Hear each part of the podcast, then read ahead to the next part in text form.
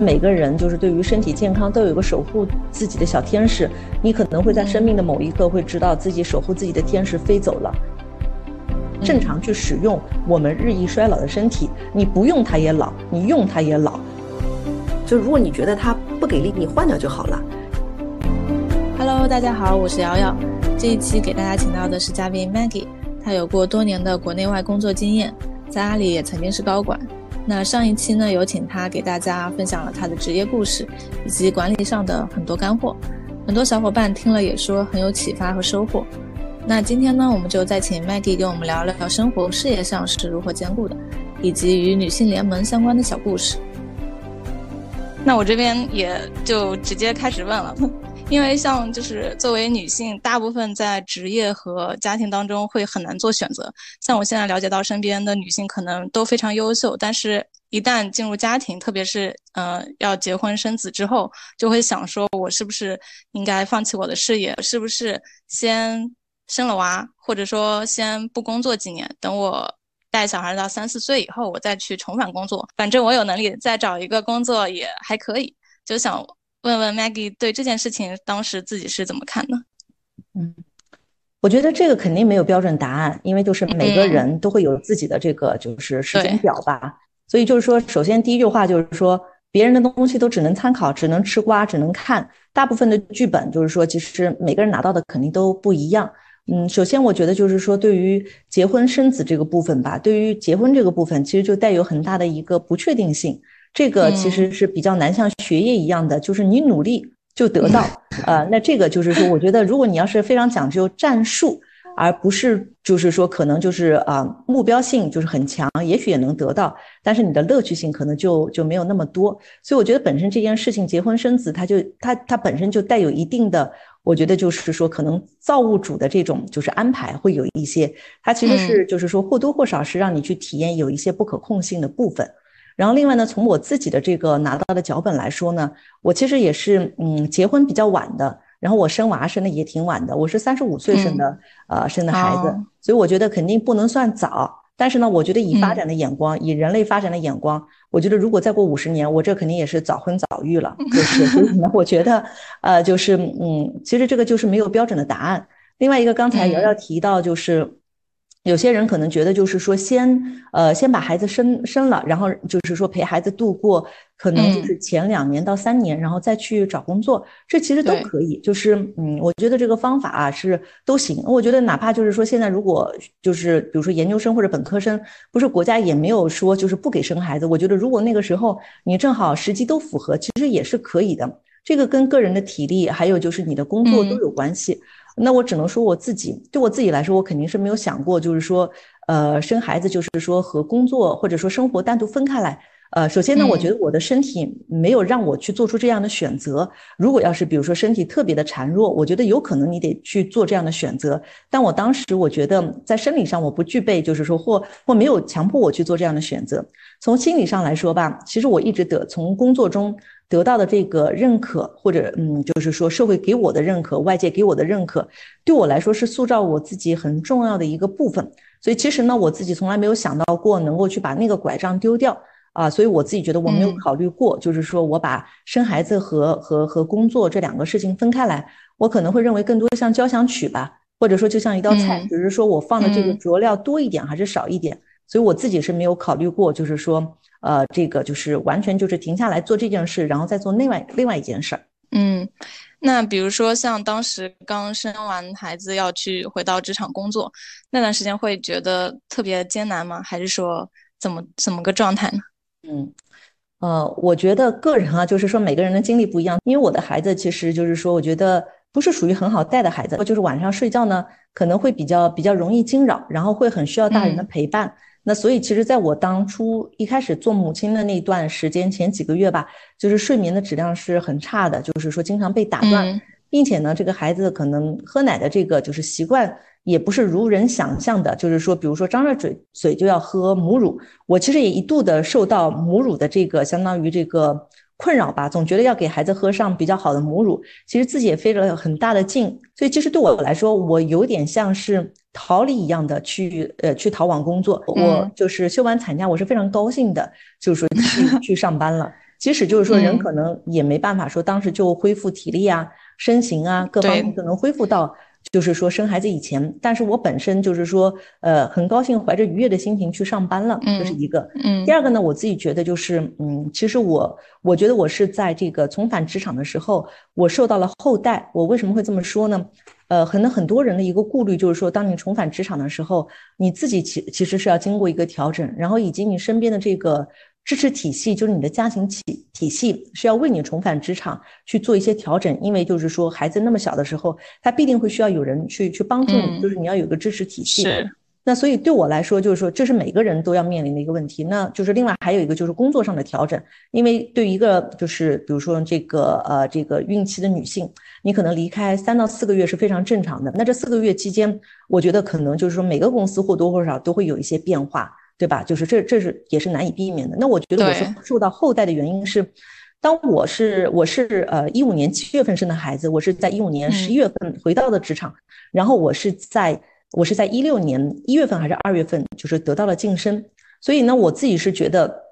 这段经历啊，对我来说，其实是我的人生的一直的一个鼓舞吧。我会就是说，从我自己的个人经历上来说，我其实会觉得，嗯，好像就是说，呃，怀孕这件事情或者生完孩子这件事情，对我来说没有得到惩罚。同时呢，我其实一直会感激，就是说我当时的这个，就是我的直接的上司，我觉得他能够看到我这一年或者说超过一年的努力，而不会因为我曾经中途离开了四个月，而把这样的一个机会不考虑我。我就是说，也有跟就是说自己的呃这个就是说管理者其实也有沟通过，呃为什么会觉得我就是说啊这轮能够晋升，然后就是说我会觉得我做的东西哪些东西就是说是做对了，或者说做的是值得晋升。那他其实有提到过，就是觉得我在做事的这个态度上面，其实是一直的就是说是很认真，然后或者说对于目标的追求，其实是一直就是说啊就是说是是有一个目标追求，我并没有说因为就是我要晋升或者说。因为我要生孩子，我去调整那个目标。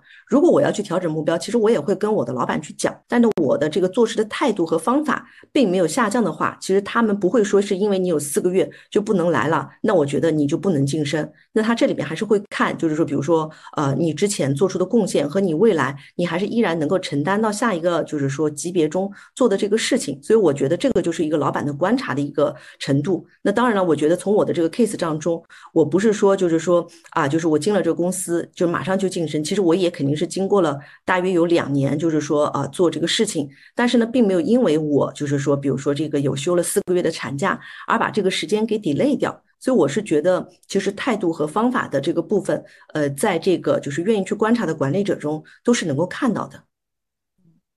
所以我自己觉得，一我自己是受到后代，呃，所以我觉得就是说，可能受到过后代或者说被命运亲吻过的人，通常可能都会比较乐观。第二个呢，我觉得其实会愿意把这一份职场上的善意，特别是对于这种就是说，呃，已婚已育妇女的善意，我自己会觉得，呃，像一个延续一样的，我自己也会去特别去关注女性的这个，就是说，比如说重返职场的状态，如果有可能的话，也给他们这样的一个机会吧。嗯，就刚刚也说和自己的努力其实也非常相关，那就是在。重返职场之后的那一年，是有觉得比之前要付出更多的努力和精力嘛？因为首先像刚刚说的，可能睡眠不好，精神状态就没有以前好，再加上有人说生完娃一孕傻三年，是不是会有这种 连带效应？嗯，其实我自己个人的经历啊，我我可能觉得就是说，一直对工作比较上心，所以呢，并没有觉得就是说，嗯，要调整的特别多啊。自我自己是就是说，在我的比较特殊的案例上，特别是刚回到职场的时候，其实呃，就是说这种哺乳期的女性是有一个小时，每天有一个小时的时间，你可以去用于泵奶啊什么，所以我自己觉得是其实是有一定的缓冲的，就差异不是那么大。呃，对，这是一个。另外一个，我也再说一下，但并不是表示我自己不觉得，就是说自己的精力有衰退，自己的这个智力有衰退。我是觉得有，但并不是在我生完孩子。呃，其实我大约是在呃，应该是接近三十八岁左右吧。呃，就是阿里的，可能就是说第大概第三年左右，第二年到第三年，我自己是觉得就是自己的精力、体力有一个断崖式的下降。其实一度进行了心理建设，因为就是说在可能年轻的时候不会觉得。我的这个就是说，身体会是一个需要我去关注，而且是一个不可能再好的一个这样的一个状态。嗯，呃，以前可能会觉得累，累了以后我就睡一觉，基本上或者睡两觉吧，基本上能好。当发现睡了两觉、三觉都不能好的时候，其实相对会会会觉得，哎，我怎么了？我是不是病了？我可能永远都不会好了。所以我自己觉得，就是生完孩子的精力上会有下降，但是呢，我觉得可能就是说这种呃年龄加上生完孩子后的这样的一个产后的恢复的这个漫长的周期，其实是让我有一次感觉到，就是说会明显的体力下降的。然后而且这样的一个下降，首先它有个断崖式的下降，然后现在在逐渐的下降，逐渐的适应。我估计我可能在。呃，五十到六十岁的时候会再进行下一次的断崖式的下降，会再进行下一次的这个心理建设。对，就是刚刚也说到，像从就是每个人的人生来说，总会有这么一个阶段，会要经历自己就面对自己体力可能下降，或者说嗯智力的没有之前的高峰。那像当时你遇到这一次断崖式下降的时候，是花了多少时间去面对或者调整呢？或者说有做一些特别不一样的事吗？呃，我觉得就是首先，它这个断崖式的下降一定会有一个触发点啊。我印象比较深刻的一个触发点，其实是嗯，到杭州去参加一个会议。因为就是说，我们其实以前可能在大的公司，每一个月都会有月度的复盘，然后你可能还有一些东西提前要准备，呃，那那可能就是在准备的过程中，或者那几天就会比较比较累。然后明显的那次就是，我觉得就是冲破了我自己的健康的这个极限，是就就是咽喉炎，急性的咽喉炎，就会发现，呃，说话首先就很疼痛，呃，加上像我这这么爱说话的人，他的就是还有一个症状是，呃，声音哑掉，另外一个就是说咽口水都疼。我到现在都能记得，就是说，当咽口水都疼的时候，就是会觉得哇，上天天都在吞刀片。其实也就是新冠的，就是有一些就是大家的那个感觉。但是当咽喉炎出现的时候，我大概每天都会数，我这一秒钟是不是又要咽口水了？我得怀着多么大的一个就是心理的准备，然后我去准备好去咽这个口水。以前我会觉得，哎，工作中我忍一忍过去，我准备了这么久的一个会议，我先好好的把这个会给给给做过去，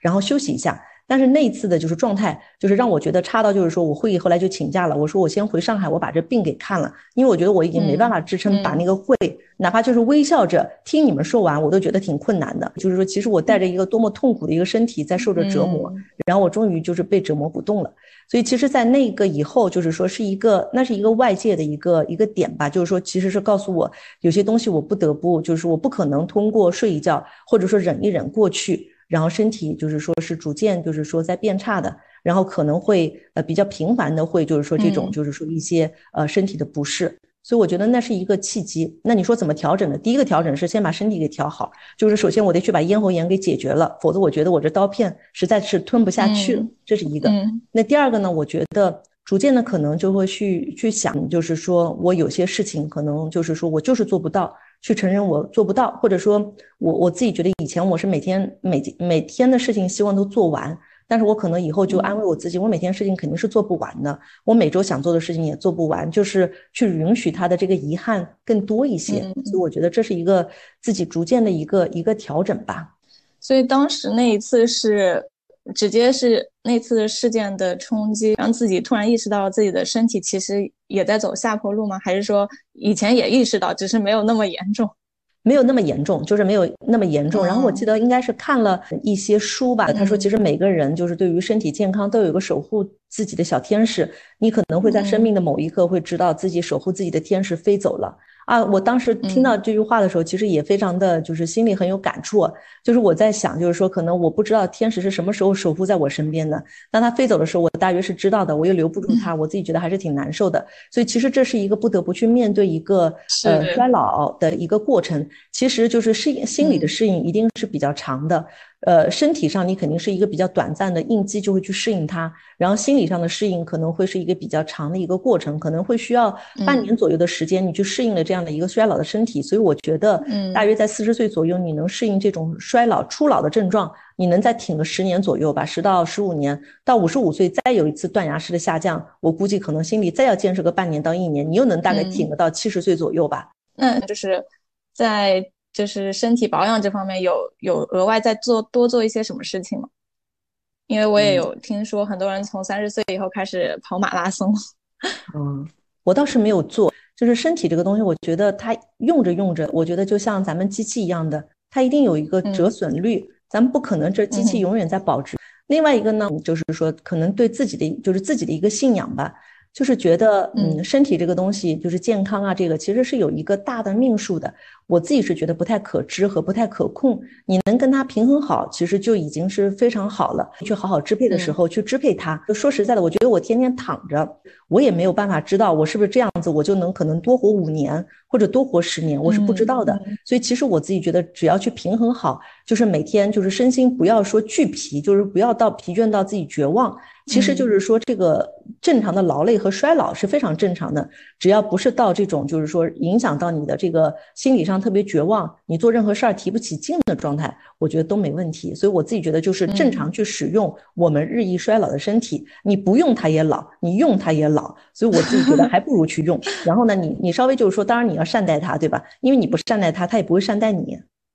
嗯。好的，就之前有聊到说，在嗯当时刚刚加入饿了么的时候，会有多异地要管理的这个情况，那应该出差也不少是吧？嗯，对，去杭州特别多，然后去北京就是说会有会有一些吧，然后有的时候还有这种阅读的会议，所以有有一些出差。对，像就是刚刚。也聊到说平衡家庭和事业这个问题嘛，就是那比如说作为一个母亲了之后，再有经常频繁出差这种情况，对于孩子的这块是怎么考虑？呃，就是会不会有些比较难割舍的一些东西？嗯，我觉得就是总体上来说还好，那可能就是说本身是母女，然后就是说呃还是还是相处的时间多，本身那种依恋。就是那个两个人之间那个叫呃叫做那个 bond bondage，就是说两个人的关联肯定还是强的。首先说家庭的照顾体系，呃，在我觉得要要要分这个阶段来说，在我女儿比如说很小的时候，三岁以前，她不能上幼儿园的时候，其实我是肯定是完全依赖父母去就是帮我照顾他。那段时间，嗯，其实大部分去烦恼的部分呢，就是他的这个啊，比如说吃喝拉撒的这些正常的问题，嗯，然后到了三岁到这个六岁，其实是能上幼儿园的这个阶段呢，交流的内容会丰富一些了。然后呢，相对而言，我觉得是我在工作中最。就是说最没有什么顾虑、最没有什么家庭负担的这个时候，因为其实孩子是有一个地方能去，他找到了自己的社群，就是他的幼儿园的小朋友、同龄人。同时呢，那个时候肯定谈不上什么学业的压力。呃，我至少不会就是把，比如说不做工作去管他，我可能会在周末的时候抓他抓的多一些，但是肯定不至于就是说平时我都要留出很多很多的时间或者工作的时间去抓他。然后其实就是说比较大的改变，就他上一年级我都觉得还好。然后到了大概二三年级的时候，特别后来又有疫情了以后，那我觉得就是在学业上去管的更多。同时呢，我觉得也看每个孩子吧。我觉得，嗯，就是我自己的这个，就是说天天赐的礼物呢，呃，就是并不属于学习的这个天然的习惯会比较好，所以可能会需要有更多的陪伴。而且我自己也发现，我陪伴的这个，嗯，就是前效比其实确实是比较差的。就比如说我在他身上投入了小时的这个，就如果你看到的成效。啊，就是说我自己是觉得，就是说肯定没有工作的成效大。但是呢，我觉得这个陪伴对我来说，如果我自己认为在人生中是重要的，因为我更需要他，我需要这个陪伴来让我就是说跟他建立这个联系。所以我觉得陪伴比可能他出成绩更重要。我说服了自己这一点以后呢，其实我呃就是说在现在的工作中，其实我相对的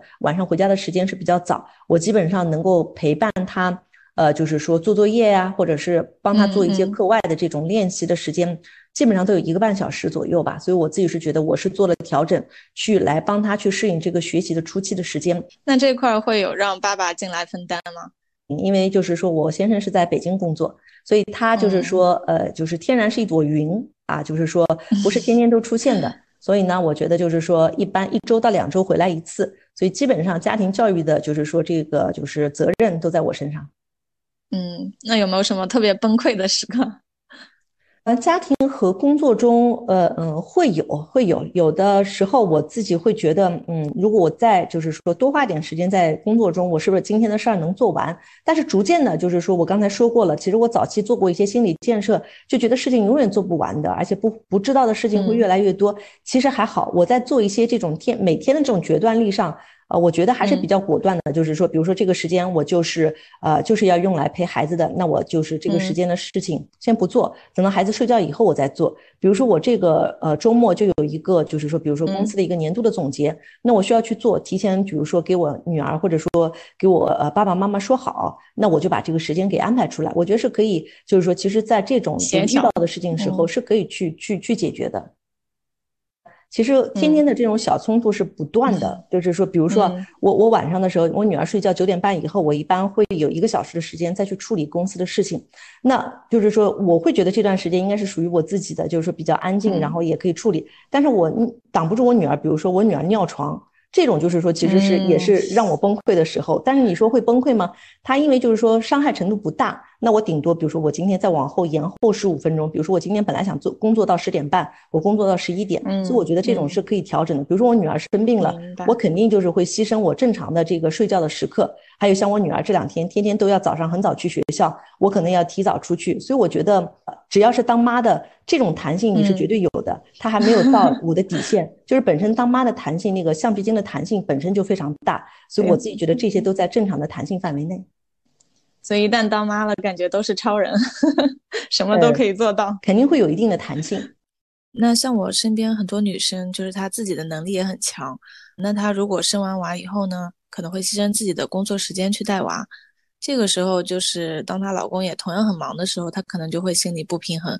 觉得说我牺牲了工作来兼顾家庭，但是你却不能像我一样有娃以后减少工作量来陪陪孩子之类的，呃，就可能会多出很多的抱怨，严重的话可能还会抑郁。想听听 Maggie 你是怎么看呢？我我肯定也就是大家经历过的抱怨都一点都不会少的，都都都会有的。嗯，就是肯定现在抱怨抱怨少了，就是我我肯定也是大家就是说，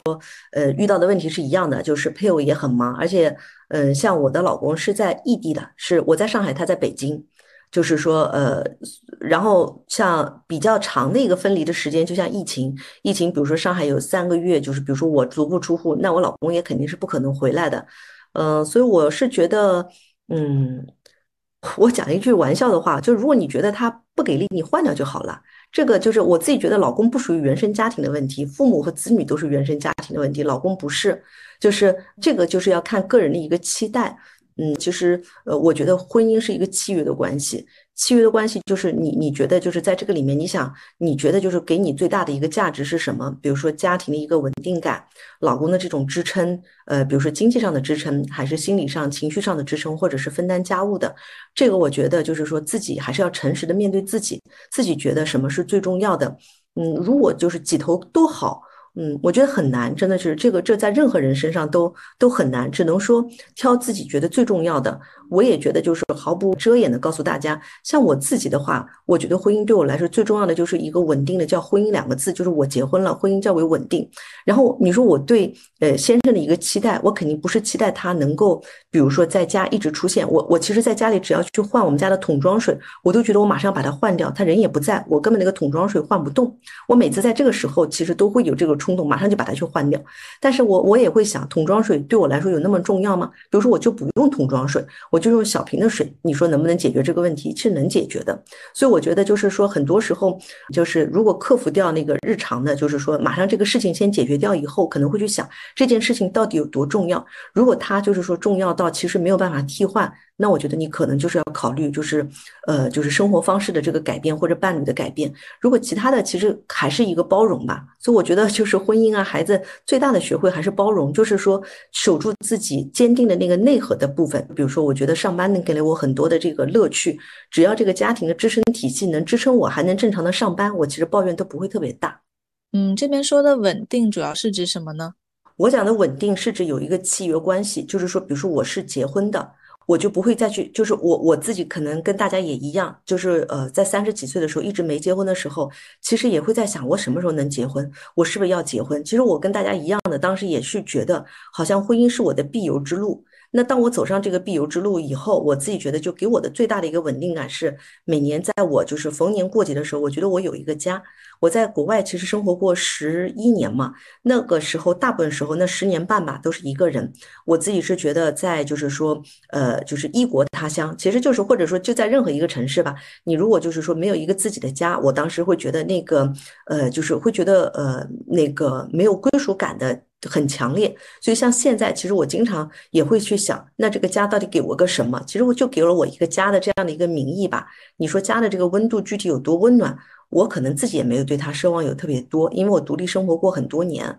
所以我觉得讲的稳定，就对我而言，其实要的就是一个我已婚的一个状态。就首先呃在一起的时间就不多，质量也说不上高，就是压根就没对他有什么期待。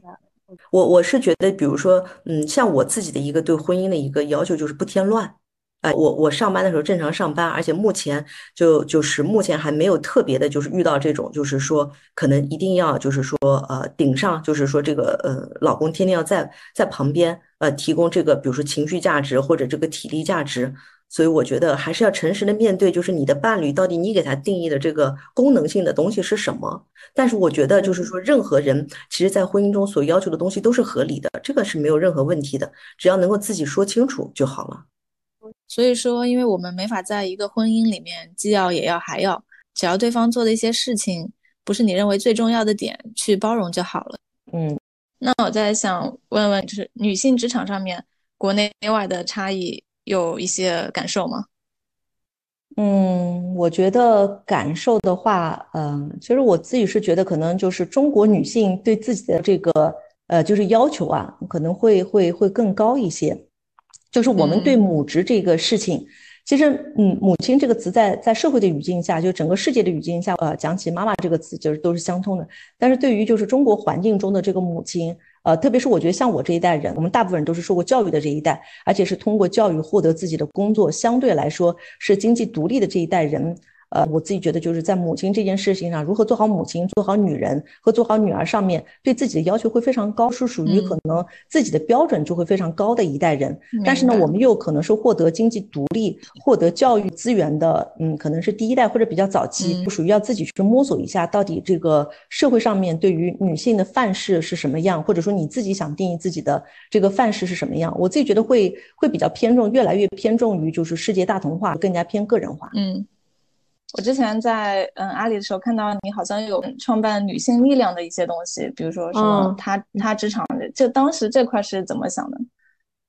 嗯，这个要是说起来，是我自己就是在阿里，我觉得最心情最差的时候吧，就是介于要就是老是想离开，就那段时间正好是晋升以后，嗯，就是晋升的过程，说实在的，在阿里让我觉得不是特别的特别的愉快，但是呢，正好就是我自己觉得一，首先我还挺有爱心的，二挺爱多管闲事的。然后呢，就是是非常机缘巧合，嗯，并不是说我自己就是突然凭空想了，就是说变成了一个社会活动家，而是就是说当时那个呃 HR 吧，外面有一个活动，就是这个上海这边各个不同的公司的女性联盟要开个会，他可能也没人找到人去了吧，他就说 Maggie 你去一下，你去听一下。那我觉得我干任何事都可能会比较认真。我作为一个就是说可能少数的不是 HR 的人员参加了那个会，哎，我就觉得特别的受鼓舞或者特别有力量，让我觉得就是在。在那个就是阴暗的这个就是阿里的岁月，突然觉得，哎，这件事情比我可能本职工作干的都还有意思一点，我得好好听听看他们在干什么。呃，这是一个。然后另外一个呢，我自己觉得比较受鼓舞的是。其实就是我刚才也说了，我自己其实，在职场上是没有觉得女性受到过歧视的。我就是当时我记得我第一次去那个开那个会的时候，他们也说，感觉这个人还是挺刚硬的。就是他们会问到，比如说，就是你自己觉得在女性啊职场上有没有受到过这个歧视、不公平啊？个人我说没有，没有，没有，都没有，没有，没有，我这儿也没有，我自己团队也没有。我说都不存在这个问题的。然后其实就是说自己逐渐稍微柔软一点，打开一点以后，会发现。没有发生在自己身上的事情，不表示不存在，那是因为我可能眼睛都没有去关注到他们，就是我自己会觉得很狭隘，自己真的是很狭隘，可能就是一我自己都没有关注到这个事情，第二个呢，我觉得本应该可以去做更多的，其实可能过于追逐个人的这种，就是说个人的这种呃社会化量化的东西。就是根本没有去关注过，可能我能为女性做的东西很多，所以其实自己会去反思我在女性力量上得到过什么。所以我刚才说我自己在这个就是怀孕以后，呃，反而晋升，也是我当时其实在这个女性联盟的会上，人家启发我，我才发现哦，其实我是受到这种隐形力量的鼓舞的。我自己可能一是不知道感激，二都不知道那个可能对于女性来说，对我来说是一个很大的鼓舞。其实我哪怕比如说我不能做到，我也要把它说出来，能让更多人看到，就是有意识的去去让女性成长，给她一个机会。会的，这是我自己觉得为什么会去做女性联盟。后来去做了以后，我自己觉得就是说，嗯，那个还是比较比较有意思吧，而且特别能让我去看到一些呃不同的女生。我自己觉得就是做了女性联盟，其实是通过这样的一种活动，或者是我自己去做一些就是非呃就是本职的事情，反而能让我更更多的去了解不同的。不同的一个人，呃，而且我觉得还觉得这件事情比较有价值和力量。另外一个呢，我在那个女性联盟中看到两个起，就是说这个呃女性联盟的发起人，啊，我当时以为他们就是说，我当时就是一没想到那么年轻，他们大概都比我小将近十岁。然后就是说，他们去做这个女性联盟，我当时都会想，可能像我这样中年受过可能摧残的。然后就是说，可能就是说，呃，思想觉悟了，或者说就顿悟了，或者说至少就是说，可能工作了好长时间，在寻求一些别的突破的地方的人才会去做女性联盟。然后我发现，哇塞，这么年轻的小小朋友，他们其实已经考虑到哦，女性的这个东西或者职场的这个多样性是这么的重要。那为什么我那么多年前我都感觉都忙于在晋升或者忙于职业追求，都没有关注过这个？我自己是觉得其实有点惭愧的，就是我总以为人要富足到一定的程度，可能才会去想这个。但是我觉得年轻一代不会是这样的，所以我觉得也给我很大的一个，其实一个鼓舞吧。我是觉得就是说，可能年轻一代会在这个就是说女性的这个就是权利啊，还有像女性的这个职场意识上，其实其实能获得更多。但是呢，这个东西绝对不是凭空而降的，所有的人只有就是说或多或少做一点努力，其实才能往前一点。我觉得终于到了有一代人。并不是只考虑单一的职业的道路和单一的这种，就是说职场规划的这一代人，那就是说真的社会进步了。嗯，那所以当时听完这个讲座，带到公司这个女性联盟能给女性是带来什么呢？是一些分享，还是多一些沟通渠道，还是什么？这个呢，其实要看每个公司它的这个投入多少。当时就是本地生活，它其实可能就是在就是整体的，就是普遍员工上面，就是说可能它的培训或者它的专题更多，它其实更加注重不会注重某一个群体。所以其实本地生活后来并没有进入女性联盟，因为它没有专门的这种预算。所以呢，那个女性联盟并没有在就是本地生活走的时间特别长，它并没有作为一个组织进去。但是我个人一直留在女性联盟。其实即使我现在不在本地生活了，我还是参加女性联盟的这个活动，只要有时间都参加，请了假都去参加。就是我自己觉得，就是我还是很感地感谢本地生活，让我有这样一个机会了解这个活动。然后我觉得我我想回馈他一下。嗯，然后我觉得我每次参加女性联盟的活动，遇到就是说，其实职场上不同的女性，我自己觉得还是挺挺挺大开眼界的。有一些可能是比我年长的女性，她们已经经历过了，比如说像我这样，现在就是有的时候还挣扎于就是说去辅导一个不开窍的娃的这样的一个一个生活。嗯，那有一些可能比我年轻，还没有孩子，所以我觉得可能就是说，相当于就像走入了一个森林，你看到了就是一个树木的不同阶段。能再具体说说女性联盟是一个什么样的组织吗？比如说男性是不是也可以参加？首先，女性联盟中男性也也参加。然后呢？就是，但是现在一个事实是，肯定女性参加的比比男性多多一些。但是女性联盟现在这个就是说，应该叫一个 committee 委员会，呃，就是说，其实核心成员中就有一个就是男性，是麦肯锡的一个高管，就是其实他就是发起人之一。然后女性联盟是什么样的一个组织呢？它其实是一个，呃，就是目前我知道，就是说在上海地区跨公司的一个。去专注在女性的这个职场发展的一个联盟，它并不是一个，就是说某一个公司，它其实是一个可以说有点像 NGO 这样的一个一个组织。然后呢，它会去给一些，就是说公司提供这样的，就是说女性职场的赋能的服务。呃，比如说什么方面呢？就比如说，他会给一些女性去做一些工作坊，那个工作坊叫做 I'm Remarkable，我很棒。他其实是通过一个大约两个小时的工作坊来去帮助，就是说，呃，就是说女性，不管是管理者还是非管理者，去认识到自己的一个优势，然后并且能够大胆的说出自己的优势。那这个工作坊其实就是说，它还是比较轻量级的。像我自己也是经过培训，然后后来变成了一个可以去带这个工作坊的，呃，算是一个。就是说导师吧，然后我自己其实，在呃，就是饿了么大概自己开过两次到三次这样的一个工作坊，然后呢，像我现在其实也会去到别的企业，如果时间合适，我去去帮他们去做这样的工作坊，也可以由别的企业的导师来到，比如说本地生活，或者是到阿里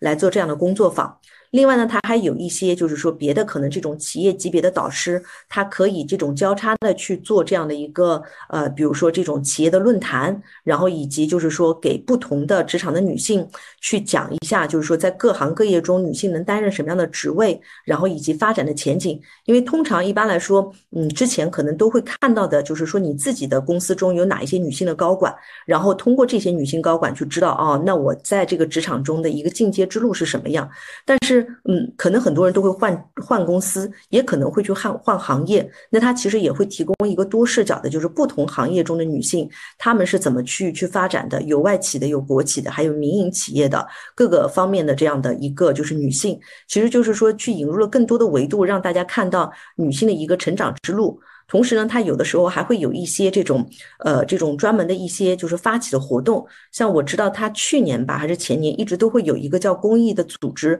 去这种就是呃偏偏远一点、经济欠发达的地区，去教一些乡村的女性如何提提高自己的这种呃叫做公众演讲的一个能力，帮助他们以后在职场上面能够清晰的去表达自己，怎么用这种比如说思维导图的方式去梳理要自己说的东西，去练习在公众说话的这个能力。啊，就做一些这种公益的活动。那就是如果作为个人，比如说我个体想要参加这个活动，其实一般来说是通过我所在的公司，他邀请的一些女性联盟的活动才可以参与。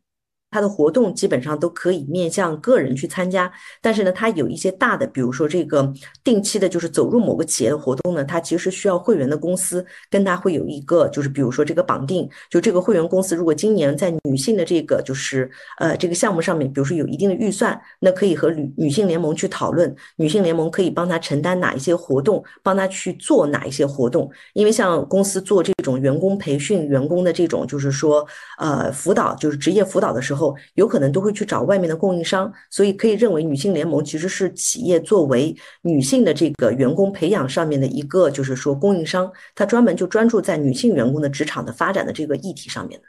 嗯，对，现在新进来的小朋友有没有什么一些职场的建议，或者说特别是对女性的从业者有没有什么一些建议呢？嗯，职场的建议，我觉得就是第一个就是永远对于任何一个工作保持认真。啊，不管我们做多久，你的认真，我觉得肯定是会给你一个底线，就是会给你一个就是职业上面的一个底线的回报。然后另外一个呢，我自己觉得就保持保持好奇，然后就是我自己的一个经验，就是呃可以去折腾一下。其实就是我自己觉得生命拉长了，我们会花在工作上的时间，呃就是年限吧，可能也会变长。所以我自己觉得还是要给他更多的新奇或者是期待，就是的，就是说这样的一个成分，让让让让工作变得有意思。我最后想聊聊，嗯，因为看到最新加入的一个公司是做元宇宙相关的，嗯嗯，可以问问怎么看待元宇宙行业这个吗？嗯嗯嗯，这个吧，所以就是首先进入这个行业其实是有一些误打误撞，就是肯定是有一些机缘巧合。我是觉得现在的事实或者说从数据上来看，我们肯定是在虚拟上面花的时间越来越多，这是一种趋势啊。它从嗯成本上。从 convenience 上，然后以及就是说给我们的服务的陪伴上面的质量上面，它越来越多，所以我觉得呢，这是一种趋势。我一般来说是不太愿意逆趋势的，我是觉得趋势的这个东西就是大的这种，嗯，就是比如说这种呃时代的命运，其实是越能意识到，或者你跟它同频共振，你越容易获得里面的这个嗯红利吧。所以我是觉得，就是元宇宙本身从虚拟的角度上来说，我自己觉得是在这个就是服务的提高。然后以及一些效率的方面，其实是是是有很大的补充。我自己是觉得有几个，嗯，我的一个想法就是，首先，呃，就是人可能就是说能够提供服务的人以后越来越少。我们的有一些，比如说，呃，就是服务啊诉求，它就得通过一些虚拟东西来去去做到。所以我自己觉得，就是虚拟世界它不是一种现实社会的替代，它是一种补充。而这种补充其实就像有选择，有选择一定是越多越好。所以我是觉得，在虚拟的这个呃环境下，以及这个。呃，元宇宙下，我自己是觉得可能会有一些不同的体验，能让我们的这种维度，呃，就是说去拓展。可能我们没办法直接的活出人生的肉身的第二个人生，但是我觉得就是说，比如说，呃，土星啊、火星啊，或者元宇宙，都有可能是让我们的这个人生是拓展的。嗯，那如果再重来一次，你还会选择这个行业吗？或者如果可以互换人生的话，有想过会选择谁的人生吗？互换人生倒暂时没没没想过，我觉得名人的人生都都挺难过的，呃，就是呃，重来一次应该还会这样吧？重来重来一次，目前看还还还好，没有什么特别要要去纠正的部分。如果我纠结了，或者说我后悔了，我一般来说会会 take action，我不太会就是一直想一直想然后不动，我自己觉得那个好像有点消耗太大了。我觉得就怕不走吧，先做了再说。我觉得就怕可能不动吧。那我们就是上一期的小彩蛋是上一位嘉宾留的一个问题，十年后你觉得自己的人生状态会是什么样子的？嗯，十年后的话，对我来说，我觉得，嗯，我应该会更自在一些。就是几个方面，一个是我觉得我的这个就是辅导小学生作业这件事，至少不会再出现了。呃，我我觉得跟女儿之间可能更多的是这种，呃，偏成年人之间的交流。然后另外一个，我觉得，嗯，我觉得肯定会在工作。我自己觉得就是说。我应该还是一个劳动力人口，就是我不能够，就是说让我们国家这么快失去我这个劳动力的人口，所以我会就是说还是应该会会在工作，然后呢，另外做的这个事情，呃，不确定啊，就是说一个就是现在做的这种偏创业的事情能做多久，但我觉得应该还是会和这种。呃，人工智能相关的这个和数据和人工智能相关的这个行业再去做，然后我觉得比较有可能会去做一些，就是这种比较小一点的垂直领域，然后去去做呃做这种就是人工智能相关的工作。好的，那你有什么问题想问下一个嘉宾吗？留给下一个嘉宾的小问题。嗯。我想问问下一个嘉宾呢，就是嗯，因为像现在可能大家对于人工智能是又爱又怕吧，呃，会觉得它的能力就是说越来越强，但是就是肯定还没有达到通用人工智能。那在爱和怕之间的话，我想问问下一个嘉宾，比如说啊，你觉得就是这个人工智能，你自己在你的想象中，十年以后它可能会发展成什么样？呃，它比如说能帮到你什么吗？好的，收到。那今天非常感谢 Maggie 能够再跟我们分享她的职业故事和生活感悟。对之前聊管理相关的干货内容感兴趣的小伙伴，也可以去听我们上一期的节目。那其他如果有想要了解的问题，都可以随时在节目的下方给我们留言，或者直接联系我。拜拜，拜拜。